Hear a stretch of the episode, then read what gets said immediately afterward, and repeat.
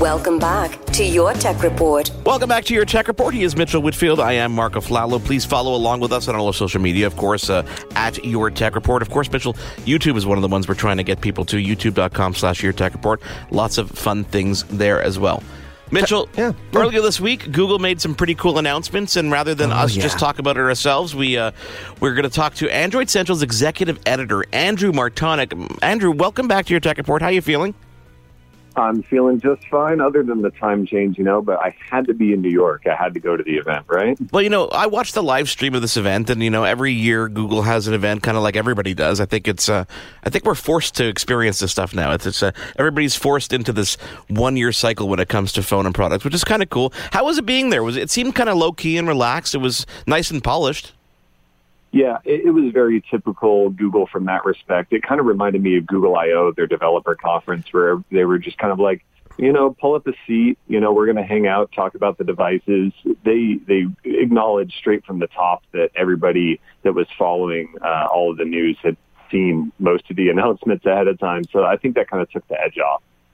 You know, I, I, think there was a lot of excitement building up to this particular event for a lot of people, including a lot of folks like Marc and myself who have been using Apple products for a long time and have become really, especially because of the Pixel line of phones, uh, for lack of a better term, uh, Android curious. And I think, you know, there's so many people that have been looking forward to this new device because let's face it, Andrew, there are a lot of people that think that the, that the Pixel 2 still had superior specs to a lot of the Apple devices that, that were just released. So people looking forward forward to this Pixel 3? Were they were they disappointed? Were they excited? It pretty much was what they were expecting, was it not? Yeah, I, it was pretty much what we were expecting, especially because it, it isn't that much different from the Pixel 2 last generation. It really kind of, in, in that lens that you talked about there, it is kind of like an iPhone release. It's interesting that the same year that we went from the 10 to the 10s with not, you know, not a big change, uh, Google kind of did the same thing here. It just it made some improvements on the things that you know the the kind of nerds among us complained about, uh, but they didn't change the core principles of it, which kind of feel like an Apple way of doing things. They kind of obscure some of the specs. They don't chase all the big numbers, and the software is more focused on uh, simplicity and just having a few unique features rather than all the customi- customizations and functionality of maybe a Samsung. I wonder if knowing the industry and kind of watching what other people are doing takes kind of the edge off of of the pressure of having to release something that's new. But uh, so, so let, us kind of dive into you know obviously let's start with the phone as you said hardware wise not much change. We've got three colors, but um, you know they managed to continue to continue to improve that camera somehow, even though it's you know a single lens. Yeah, it's it's effectively the same camera, but the the story with Google is oh, you know, no matter where you're doing it, whether you're doing a Google search or using Google Home or you know using a camera on the smartphone, they're all about the software and algorithms and their extra, uh, you know, their special chip. They have an image chip called the Pixel Visual Core that does a lot of the processing of things, very similar to what Apple does. I think you see a theme here.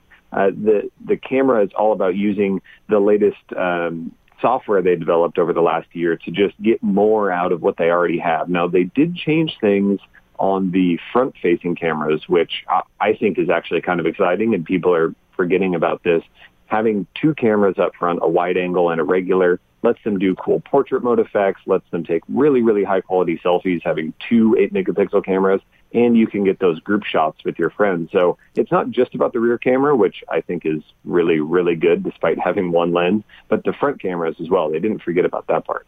Not only didn't forget about it, Andrew, but I mean, like you said, that seemed to be a lot of the focal point in terms of, you know, not just, like, as you said, the hardware, but the software as well. But isn't it interesting that we've reached a point where I, I think they have become so confident in that rear camera? As I said, the Pixel 2, people still haven't caught up to. The 3 does that much more. But look at the focus that we're getting on things that involve community, that involve friends. Like you said, selfies, group shots.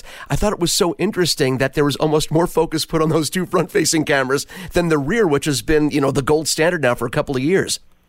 And all the demonstrations that they show, it, it's all focused on taking pictures of of people, of groups, right. of parties, of uh, you know your dogs and kids running around the house.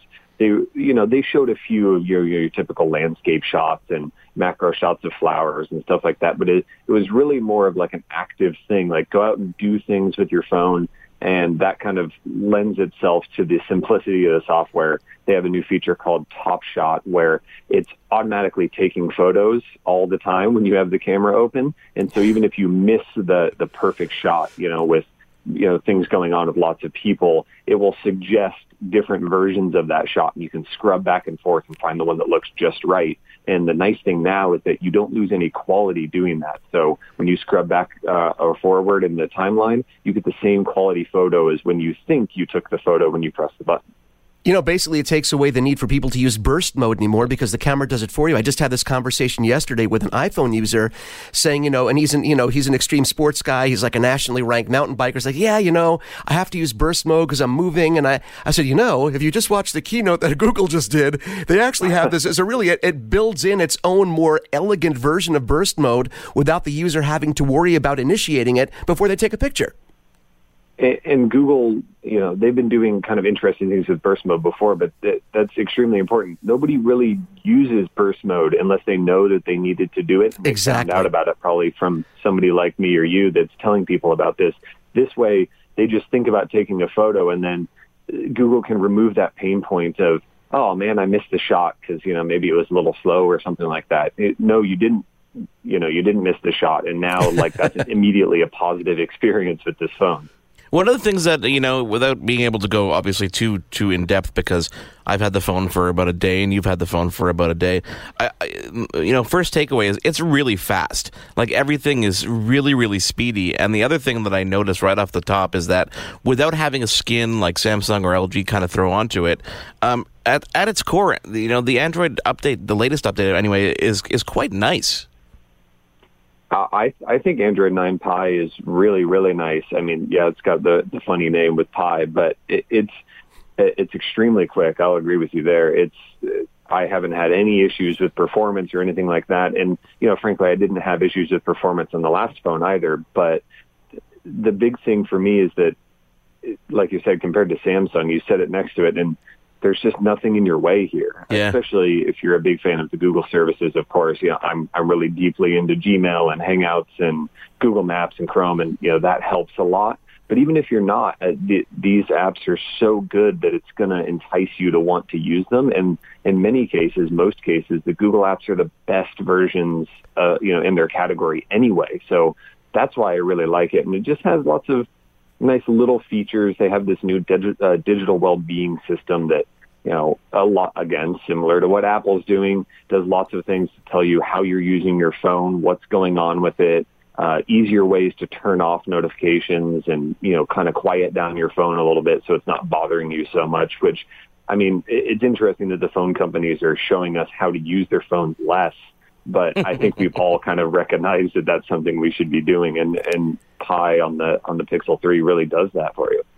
Okay, now here we go. We're going to go a little off script here. Nothing crazy, but to your last point uh, about the uh, you know about software and ecosystem here, we have a lot of people, Marc and myself included, who are you know people tend to get entrenched in ecosystems, right? People that are Apple users Definitely. get entrenched in iOS. You know, Android folks get entrenched in that, and it makes it very hard for people to make the move. And I've always said, Marc and I talked about this off the air yesterday. If there was one device that could make me make the switch, or at least try it, dip my toes in that water to make that switch, it would be the Pixel it would be the Pixel line of phones. So, for everyone out there that may not may not understand the Android ecosystem, how hard is it really for someone that let's say has been using an iPhone and their MacBook and everything in that Apple ecosystem says, "You know what? I'm tired of what Apple's doing. I want to make that jump to Android." Logistically, how hard is it really to make that move because people get so into and used to what they use, Yeah. they get afraid to make that change, but this phone makes me want to change. So, how hard is it to really make that transition just from your perspective? Well, yeah, I definitely think that the first step is, like you said, finding a, a phone on the other side that is enticing enough to make you want to do it, which you know Right. maybe not, hasn't been hasn't been part of the equation for most people. But I think it really depends on how you use your iPhone currently. If you're Right. really Pictures are the biggest focus for Apple, me, you yeah. know, if you're a fan of Apple Mail, if you you know prefer Apple Maps, you're not using Gmail, you know those kinds of things. If you're not already using some Google services, it makes Right. the transition way harder because now you're not just migrating phones. You're changing to a new interface and a different email app. You're Right. switching all of your password data over. Uh, but if you are using any of those Google services, which with how many billions of users they have, there's a pretty good uh, number of people that do overlap there. I think it's it's pretty simple from that perspective because you're just signing into your accounts on the other side. And so many of the biggest, most popular apps in terms of your password managers or your podcast app or, you know, all of the big service, you know, the streaming services and, you know, YouTube, et cetera, those are all available on both platforms. So for the most part, it's just transitioning over accounts.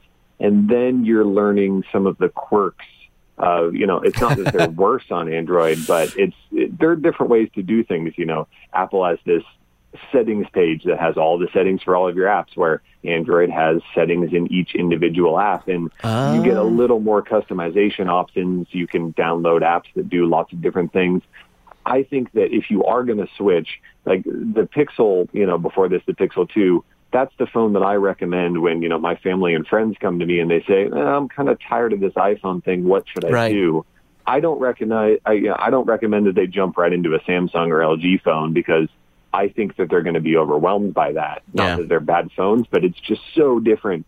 The Pixel actually, it, it's not that much different in terms of, you know, look and feel of it. you know we're, we're all creatures of habit right so i'm i'm trying to do this now i'm trying to make that switch to the pixel um it, whether it be a long-term thing or whether it be a short-term thing i think you know it, being in this in this medium i have to do it i have to do it We for have the to sake try. of yeah you have to do it for the sake of reviewing the device right um so you know uh, uh, immediately my my focus is okay i've got photos i've got music pretty much everything else I can I can easily just as you said log into. I use Exchange, so I don't use Gmail, but there's an Outlook app. So you know I look at myself in Photos. I'm like, okay, I could switch to Google Photos, but is that the way to go? Is there Lightroom because I use you know CC? So as you said, I think you got to really take a deep look at how you use things and take the time to do the research and figure out if you have things like music and photos and and important things like that that you are going to migrate. Pick the one that'll serve you best down the road. It's not about just working today on the Android device. It's something that, you know, what are you going to be using in 10 years from now when maybe there's another ecosystem out there? You know, what is that Yeah. platform that makes most sense to you guys, you know? And I'll, and I'll encourage people to consider some of those third-party options, whether you're on Android or iOS, because just having that ability to move back and forth because you choose to use a service that works on both, it, it just helps you. And it, frankly, there, it might be a better service than what Apple offers or what Google offers directly. You don't have to stick to those those built-in features. The only one that you can't really switch away from, and you guys know this, is uh, iMessage and all these iMessage And FaceTime, yeah. that people with Yeah. iPhones have, and yeah, and FaceTime and FaceTime audio especially. I, th- those are really tough to break away from, and that's where my my conversion of people over to Android usually ends. Am I am I the only person that, you know, remembers the keynote when FaceTime was first announced and they talked about the fact that FaceTime is going to be this universal platform that everybody's going to be able Cross-platform, to yeah, everybody's going to be able to program with? Am I the only person that remembers I- that? no, we, we we like to we like to rib Apple fans over that every every now and then, even though it's so long ago. It'd be so nice if they actually did that. Uh, it is your tech report. Uh, I am Marc Aflalo. He is Mitchell Whitfield. We are talking to Android Central's executive editor, Andrew Martonik. Andrew, you know what? We're going to take a quick break because there's still so much more to talk about. And we're going to come back and we're going to talk about, uh, obviously, the, the, the laptop, the slate, uh, all the home. There's so much more to talk about. So stick around. We'll be back in just one second. There's more Your Tech Report after this.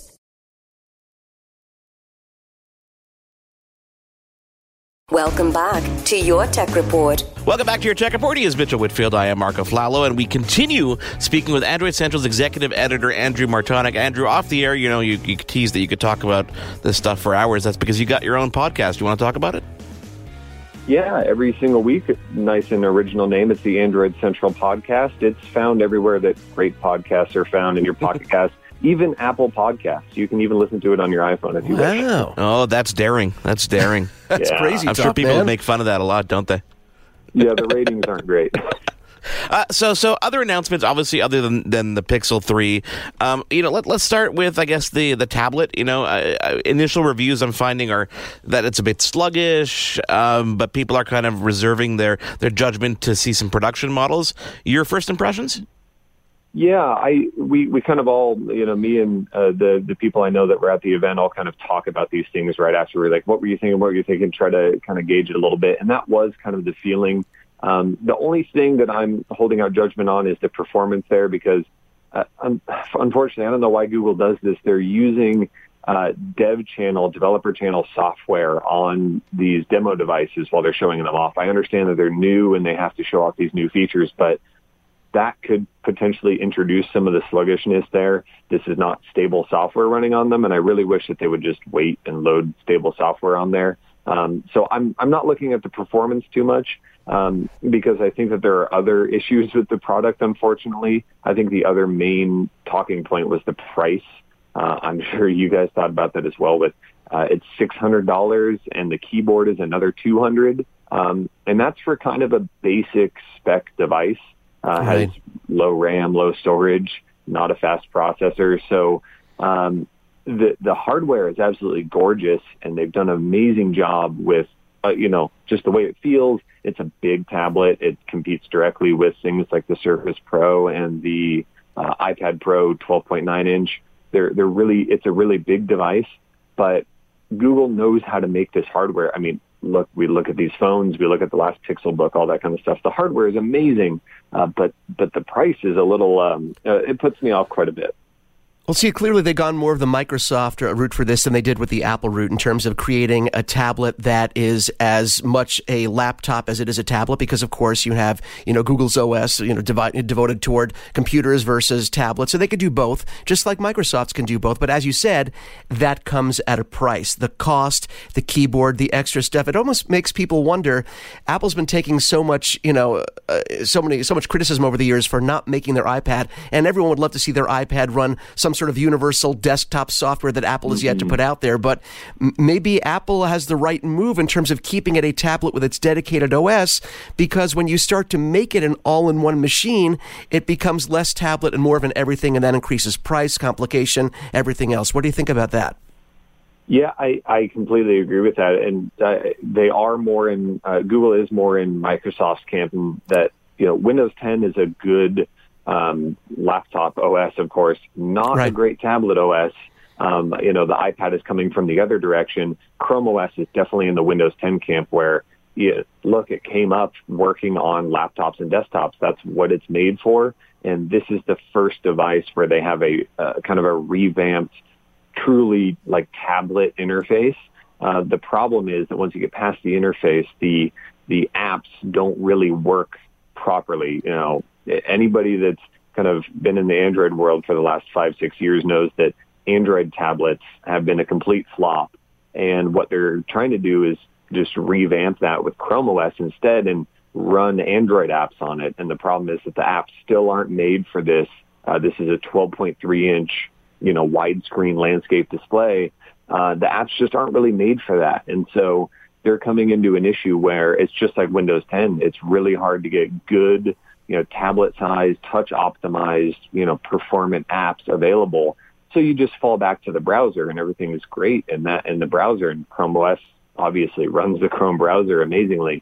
Um, but when you're charging this much compared to like an iPad Pro, where there are millions and millions of apps that are designed for it, it's really tough to say that, you know, this is a competing tablet. This is definitely more of a competing laptop.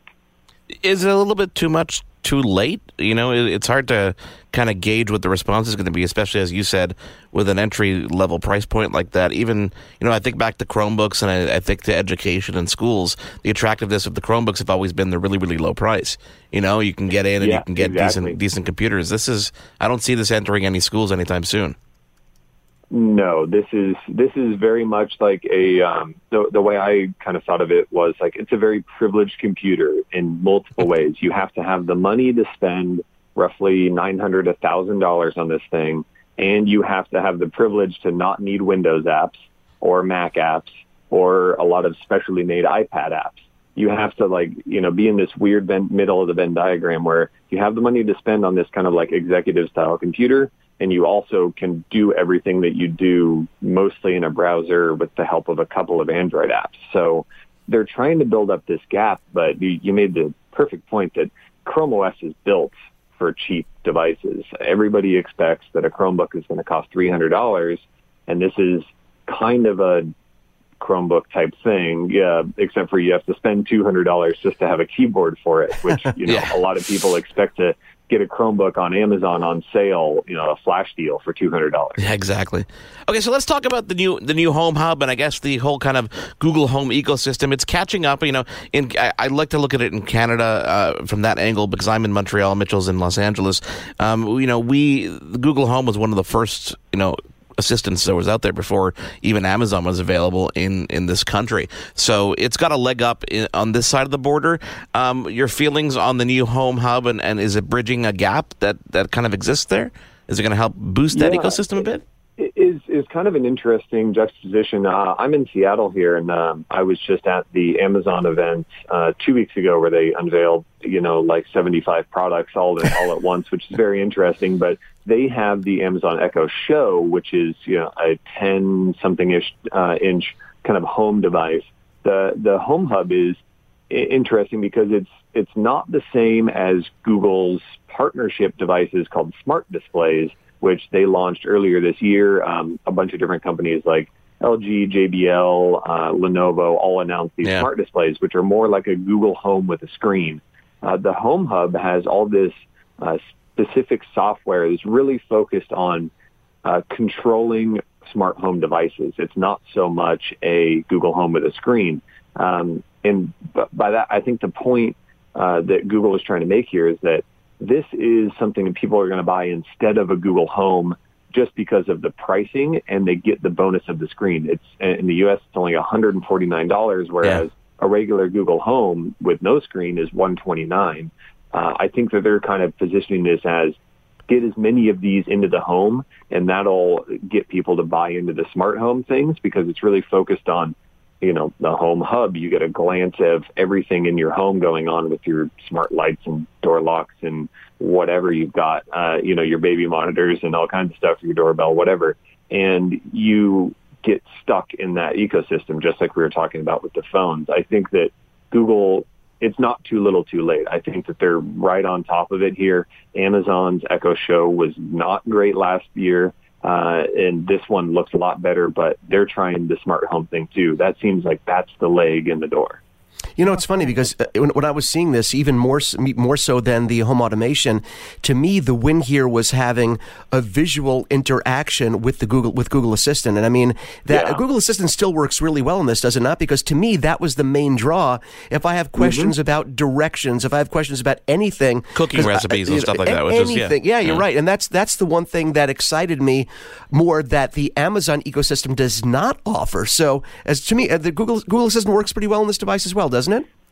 Yeah, the, the Google Assistant uh, works just fine. Um, it doesn't give, obviously, it doesn't give you the really much of the functionality of watching things on it. I think that that's what the other smart displays and the right. Amazon Echo Show are more focused on because right. they have larger displays. One thing that was misleading a tiny bit when you watch the presentation uh, was uh, they made it look really large. It's really not. It's yeah.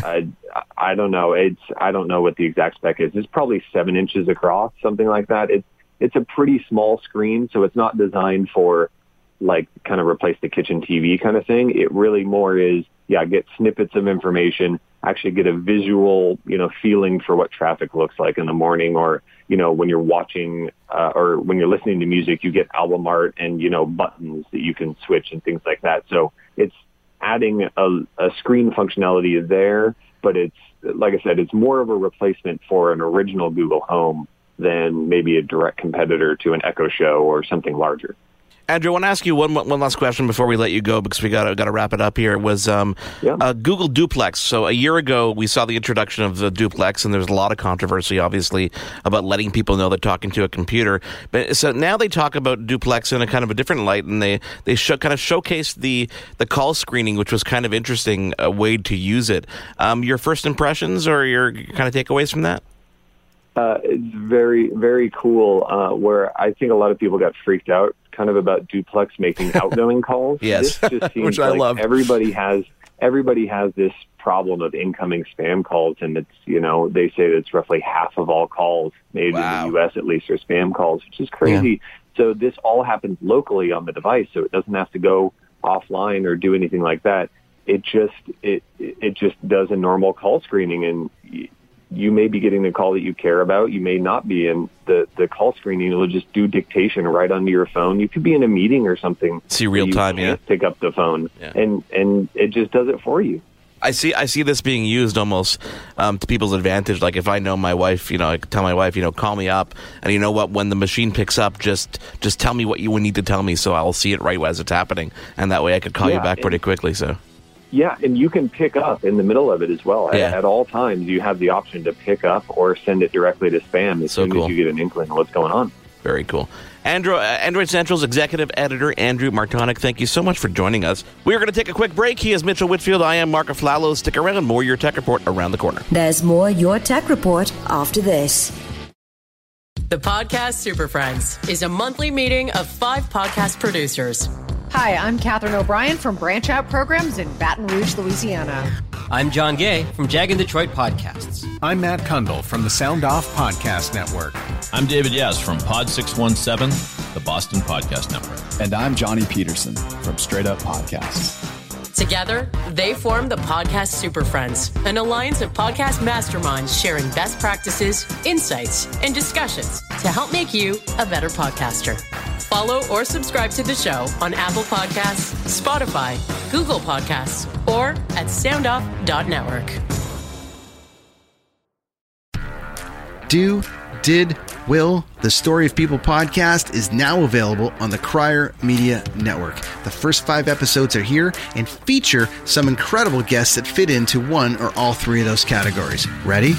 Tara Sloan from the San Jose Sharks Undercurrent podcast at NBC Sports. Marianne Iveson from Iveson Voice and the Let's Take This Outside podcast to talk about the world of outdoors as well as voiceover land. Ariana Hunsicker, future Canadian Paralympic swimmer, already winning tons of awards for this country. Scott McGregor from the Hot Wallet podcast to dumb down the world of crypto, Bitcoin, and NFTs so you don't have to. And Jackie Holowati from Climate Pledge Arena in Seattle, Washington, the first net zero carbon certified arena on the planet. Wherever you get your pods, wherever you watch your pods, and on the Crier Media Network.